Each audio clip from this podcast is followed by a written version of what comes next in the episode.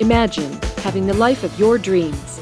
Not temporary cash and glory, but happiness and inner peace. Explore new ways to be a creator and take your own journey into greatness. Is it possible? What does it take to make that happen? It takes the person known for extreme results. He's called the cage breaker and the ultimate catalyst. Coming back from the brink of death and now crushing it for himself and his clients, this is Your Ultimate Life Podcast with Kellen Fluckiger. Hello there, and welcome to this episode of Your Ultimate Life. It's episode 700. And the name of this episode is Our Choices Create Our World. This is the second of six episodes about my, my dying and choosing to come back, which I wrote about in, in Meeting God at the Door, if you want even more detail than I'm giving you here. And I do these episodes because so many people have asked dying is a mystery. People are afraid of it. We don't understand it. We don't know what's going on. And having, I never expected such an extraordinary experience. I mean, I'd heard about such things and certainly never expected it to happen to me. And certainly felt like I was unworthy of any special uh, consideration or blessing. I, if I felt anything about meeting God, it would have been terror because my impression of my own life and worthiness was zero. That I had failed so many ways, failed so many times, um, made so many bad choices, mistakes, and everything else that I would be horrified at the thought. My experience was not that at all. So, where I left the episode yesterday was the first conversation had just finished, and it consisted of one question, which was, Do you want to come home? And after consideration and conversation, I said, I'm not not done.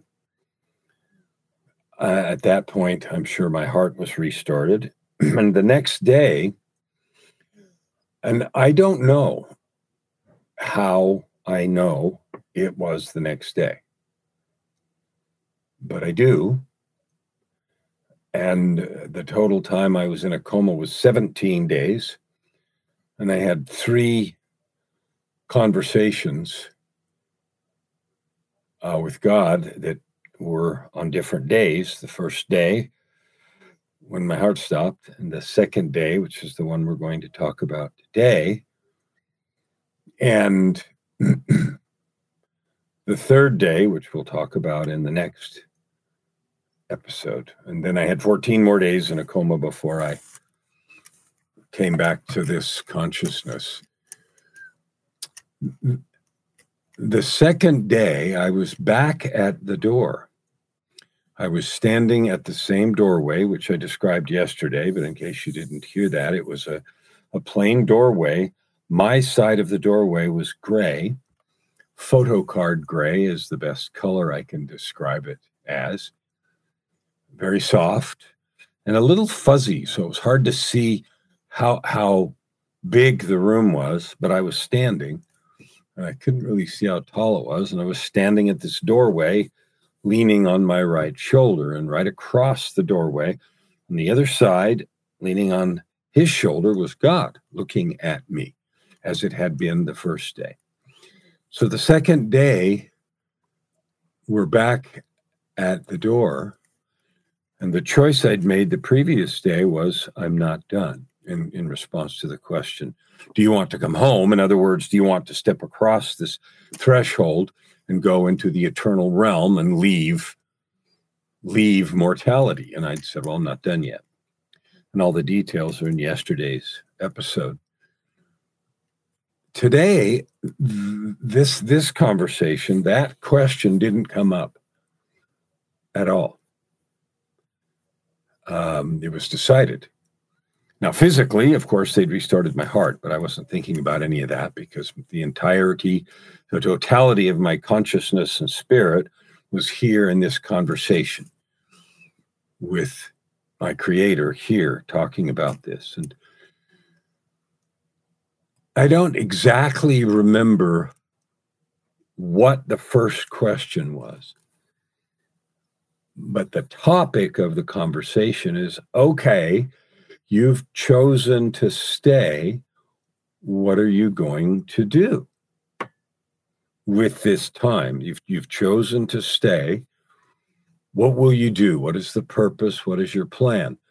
Now, again, I mentioned yesterday, coaches, we talk about holding space, also in a counselor's office, which means creating a safe place for conversation to take place without judgment, without threat, without worrying, without feeling less than or, or anything. Just space to where truth and real communication can take place. And in, all of these conversations, the space was infinite. Like I've never, uh, I, I do a really good job for my clients of holding space, but there was, I've never experienced anything, nor do I believe that there can be any experience like in in the earth like there was at that space anyway the topic was what are you going to do now that you've decided to stay and it gave me the opportunity to think about and articulate what I was going to do. Now, what I had done, this is 2018, and I had left the career of 30 years in 2007, some 11 years before, and had begun writing books. Uh, and by that time, I'd written a few, maybe six or seven. And I'd begun doing some videos. I had started a coaching practice. I had had clients all over. I had been in a number of masterminds. I had spoken at many, many conferences.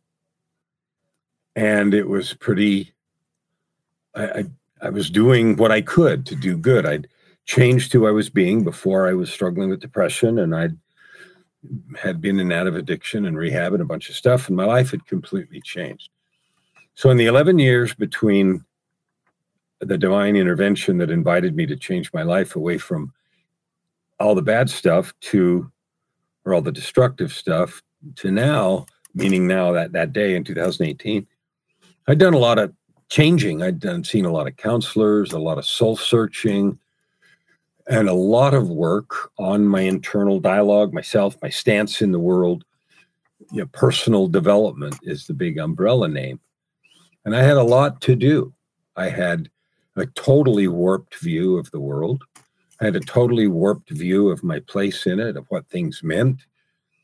Uh, I lived in a, a really struggle place, or had, and I had spent a lot of these last the last 11 years before this conversation with God working on that. I'd seen a lot of counselors and everything else, and I'd made tremendous progress. anyway, so in in talking about well, what are you going to do? I I said, well, you know, I'm at this coaching practice going, and you know, th- this certainly affirms this visit and these conversations certainly affirm everything that I had intuitively felt about we were created. Uh, there was a God, there was a purpose, there was a plan, there was a other life, there was something beyond now, right? and so I talked about that and was able to think out loud through with the divine the coaching business, the plans that I had, the people that I'd helped, that I planned to help, how I was doing things, and everything. And it was very powerful and very uplifting. One of the things that I mentioned yesterday, or not yesterday, but the last episode, was that my recollect, my idea of meeting God was always one of terror. I somehow, because I'd been what I thought was such an evil, bad person, and I didn't think about it at the time. When I got ready to write the book, and after I came out of the coma later, and I reflected every single day on all these circumstances, my one of the most marvelous and powerful things was the absolute absence of all of that judgment, negativity. Everything was just in this container of love. now, I didn't get the sense that, yeah, whatever you did, that's all okay. I, I didn't get the sense of nothing you do matters, no matter how much good or how much bad. I felt clearly the idea of things that were good and things that were bad, things that added good to the world and things that hurt myself or others badly. But I didn't feel judgment. I felt opportunity. I felt yearning to do to do good. I felt lifted and blessed when my expectation would have was to feel horrified and frightened. So what I remarked about later was that that judgment was most noticeable by its absence. There was none of that. It was, a, an amazing feeling of love and opportunity, not of, yeah, it's all okay, no excuse, no. But, but like, like things can change no matter what has happened. There is a future, there is a change, there is a road from this dark place that I had been before 2007, and I'd already been working on it for 11 years, but uh, all that stuff had still happened. And, and, you know, a lot of that kind of stuff, like there's no way to fix when you ruin relationships, when you lie to someone, when you're unfaithful to in a relationship, when you lose the trust of people. You, you can't just fix any of that. And so, even though I'd spent the 11 years between 2007 and 2018, where we are in this story, trying to do good and add good to the world, I still carried this enormous burden of guilt because a helpless guilt, because there was no way I could undo what I had done, untell the lies, be a better dad, not have been an addict and absent and a lying person who does all the things that addicts do. Like I couldn't do undo any of that, and so I felt helplessly burdened by the impossibility of the choice. Yet none of that was present. What was present was opportunity, excitement, and growth. And part of the opportunity was to make amends, to fix, to lift, and to bless. And often, when we've done something that hurts someone's feelings or life or reputation, some of those things that you can't undo, maybe that person will never be okay or excuse you or forgive you. And what I was learning was that if I stay burdened by that, I've changed and I'm doing now good and stuff. But if I stay burdened by that forever, then it just limits my opportunity to serve now. And that I would offer that as a thought for you. When we stay burdened by that and we don't forgive ourselves, no matter what we've changed or how hard we've tried, all we do is carry pain and burden forward. And someone else forgiving us doesn't mean anything anyway. It's a choice they make. Anyway, so we talked about the opportunities in front of me and then I had an interesting experience. It felt like being fed with a fire hose. And by fed, I mean the infusion of otherworldly, of celestial, of glorious energy and knowledge, a, a vision, a powerful connection to the divine and to the universe. And it's hard, like, I don't have the words. I remember feeling like, I, you know, your hair blowing back, like just having the perception that I was just being filled. And, and that if I wasn't in some kind of protection at the time, the influx of glory and knowledge would have simply evaporated me, incinerated me. I would have been, you know, overcome in an instant um, demolecularized or whatever it is, right?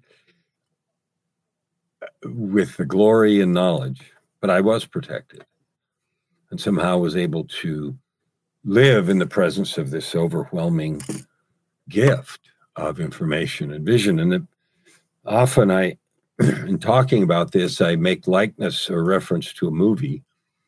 You may or may not have seen this, but there's a movie that was made, I think, in the 80s, almost 40 years ago, called Contact. And this one of the stars was Jodie Foster, and she's the main person in it. And it's about receiving a message from outer space and the, message is instructions to build a big contraption. And there are factions on earth that want to build it and factions against it, and religious fanatics that are saying, Do you want science to be the person that meets God or whatever it is? You know, everybody interpreted it a different way.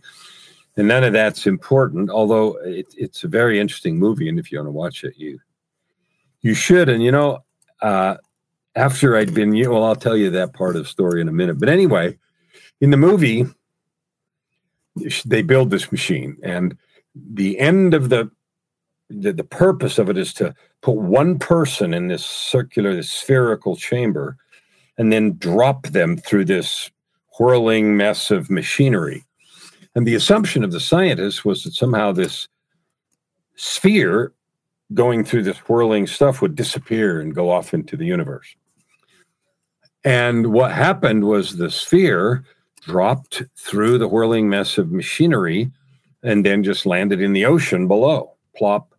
And so they all thought it was a failure. But what happened inside the sphere, where the star, Jodie Foster, was, and I can't remember her stage name uh, or the movie name, but anyway, she was taken on an, a trip of the universe and she was whisked from place to place and saw the glories and grandeurs of star creation and of this and amazing things. And she was taken to a planet and had a conversation with her dead father.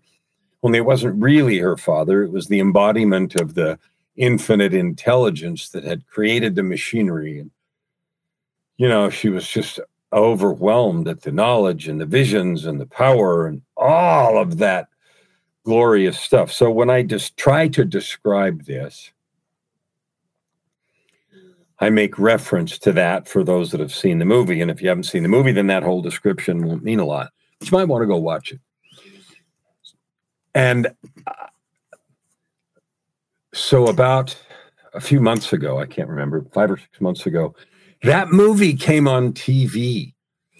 And I don't watch a lot of television. And so it was an accident. My wife likes it on as background noise while she does other stuff. And my studios are downstairs. So I'm not even on the same level of the house, and so I don't know what's going on upstairs and miss a lot of stuff.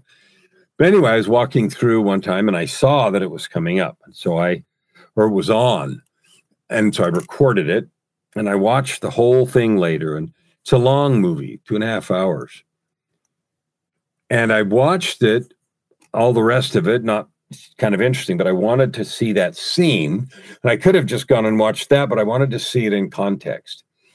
And the reason I wanted to see it was because that's the scene from my memory that I used to describe or help people understand what I experienced. And I wanted to see if my memory was any good and if it really was like that.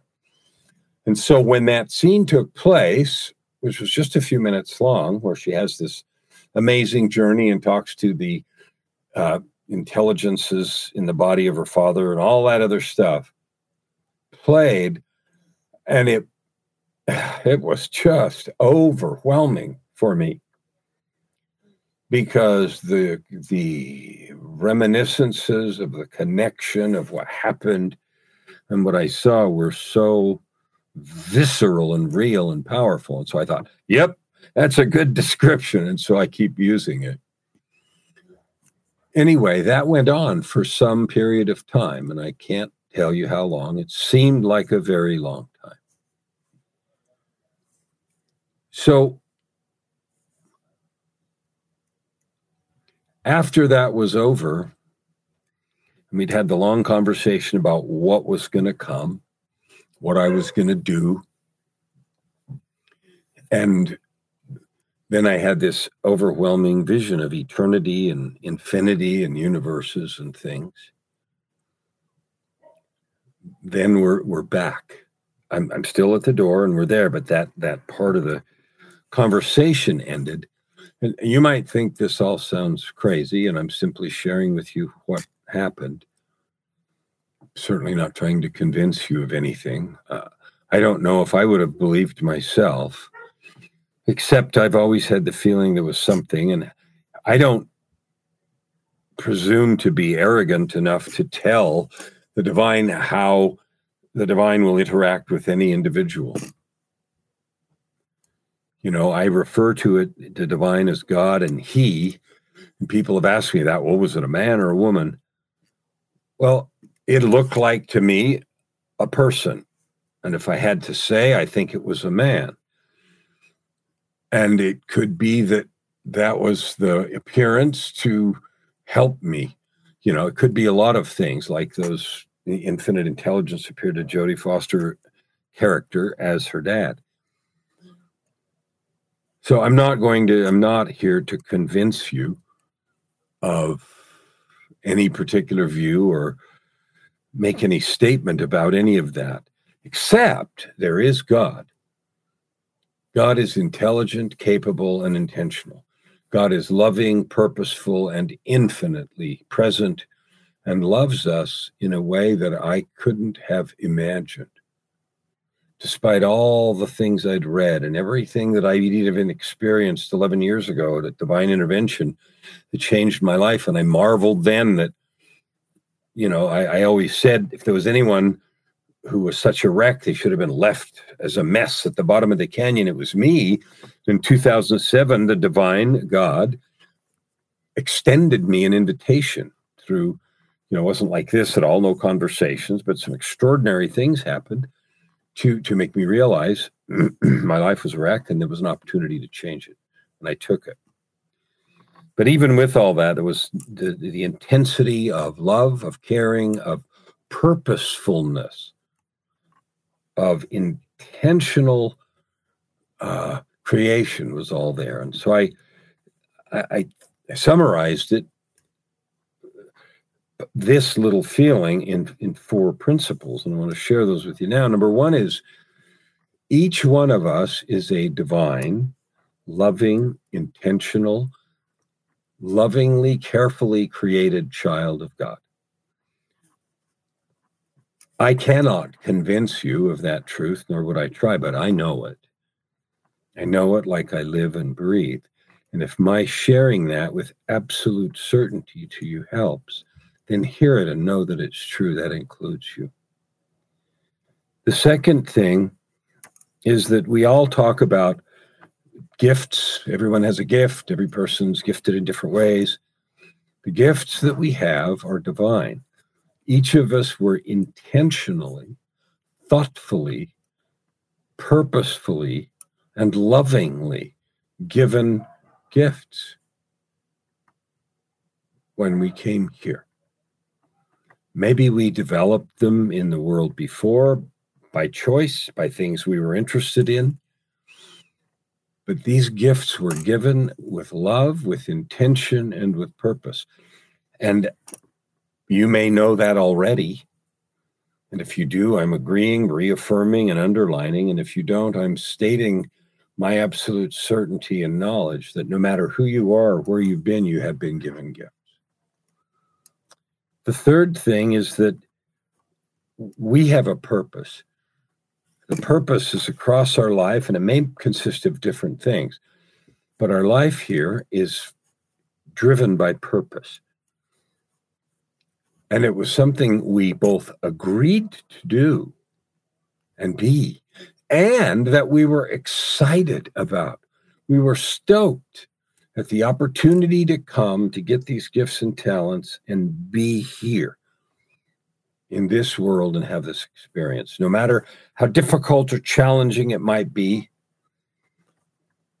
And I certainly am not saying we knew everything ahead of time. And knowing something intellectually and experiencing it or something quite different. I mean, I had this sense and had a feeling that I knew that there was divine, the God, eh, that there was God, and that things were purposeful and all that stuff. And then having this experience was mm-hmm. like not a different level, 52 different levels, right? So, and what I also know with that is that the gifts and talents we have are given for us to identify, to perform, and to enjoy this mission, this purpose that we have that spans our lives. So we're intentional, lovingly created, crafted children of God. We were given gifts and talents, and those match the mission and purpose that spans our life, that we agreed to, we committed to, and we were excited about.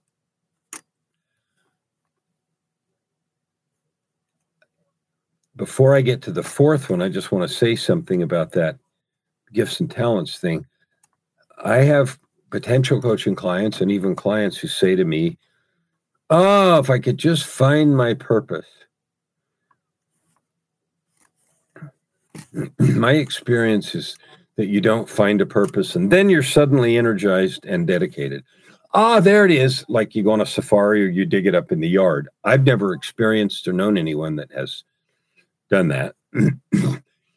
we make a choice. My choice was to add good to the world, to love people, to serve, and to do it with the gifts that I have and do it the best I could. And as I've done that, my purpose has gotten clearer and clearer and more powerful and vibrant. So it has come from action. I have a little funny saying clarity is overrated. It is not found, it is created. And action creates clarity. So if you are one of those that is, quote, looking for your purpose, do what's in front of you. Take advantage of the opportunities you have to serve and love and bless the lives of others. For what it's worth, that's a possibility. The fourth uh, thing that I know for sure after those three and the experiences that I had is that all the help we need is available from both sides of that door. That means that if we look for it and we are in action, then help is available and will be given on this side and from the heavenly side. I know that. I've seen it, I felt it, I've participated in it in my life and in the lives of others. Like many of you, I used to do this, maybe like many of you, maybe I'm the only one. I used to do this backwards. I had this idea that God was somehow going to point at something, make it glow, tell me that was it, and then pave the way. No, I don't think that's how this works. I certainly don't think that have experienced that. Excuse me. We've got to get to work and commit to service and love. We're built as humans to serve and love each other. So, those are the four things that I want to leave you about who you are from this second conversation. And the, the last, the second part is uh, the second conversation was really long. And so I'm splitting it. I'll finish that second conversation in the next episode because it's really important. And I'll also include the third conversation. But when I leave you with this absolute certainty, you're a divine, intentional, loving creation that God, the Father of all of us, created on purpose with love. He gave you and every one of us gifts and talents, and we have a mission and purpose that we agreed to and we were excited about and the gifts and talents are related to the mission. We have the gifts because it helps us discover our purpose. It helps us be able to do our purpose and, and have fun, enjoy it, lean into it, and all the help we need is available. Now, those four profound things, if you allow them to, can change your life. I want you to let them settle. What what would you do if to the core of your being you knew you were a child of God? What would you do if you knew to the core of your being that you had divine gifts and talents given to you? What would you do differently if you knew you had a mission and purpose? And what would you do differently if you absolutely knew that help was available to complete that purpose from both sides of the door, this side and the eternal side? I don't know about you, but that knowledge and certainty fires everything that I do. There is no failure, just things I didn't mean to do, discoveries, data points, IDP, interesting data points. There's only love, there is only service, there's only creation, there's only moving forward. Now, when that was all complete, which was the first half or the first two thirds of the second conversation, I ask a question, which I'll tell you, and but I'm not going to give you the answer because that'll be in the next episode. The question I, I looked at God and said, since that's true, why do we settle for crumbs?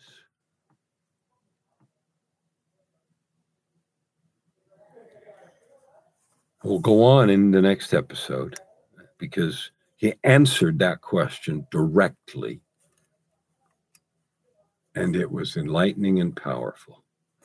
I hope that these this explanation, I'm telling you the details of this experience, not all the details that are in the book, because I, episodes aren't that long, and you, if you want more, you can read the book. But anyway, I know and offer you as a possibility that your life can be more full, more fun, and you can have a life of purpose, prosperity, and joy. You can create your ultimate life. Thank you for listening to today's episode. We hope that you take it deeply into your heart and decide for yourself how you can create anything you desire. If you like what you heard, please subscribe to this podcast and share it with your friends. As always, we'd love to hear your feedback and topic suggestions.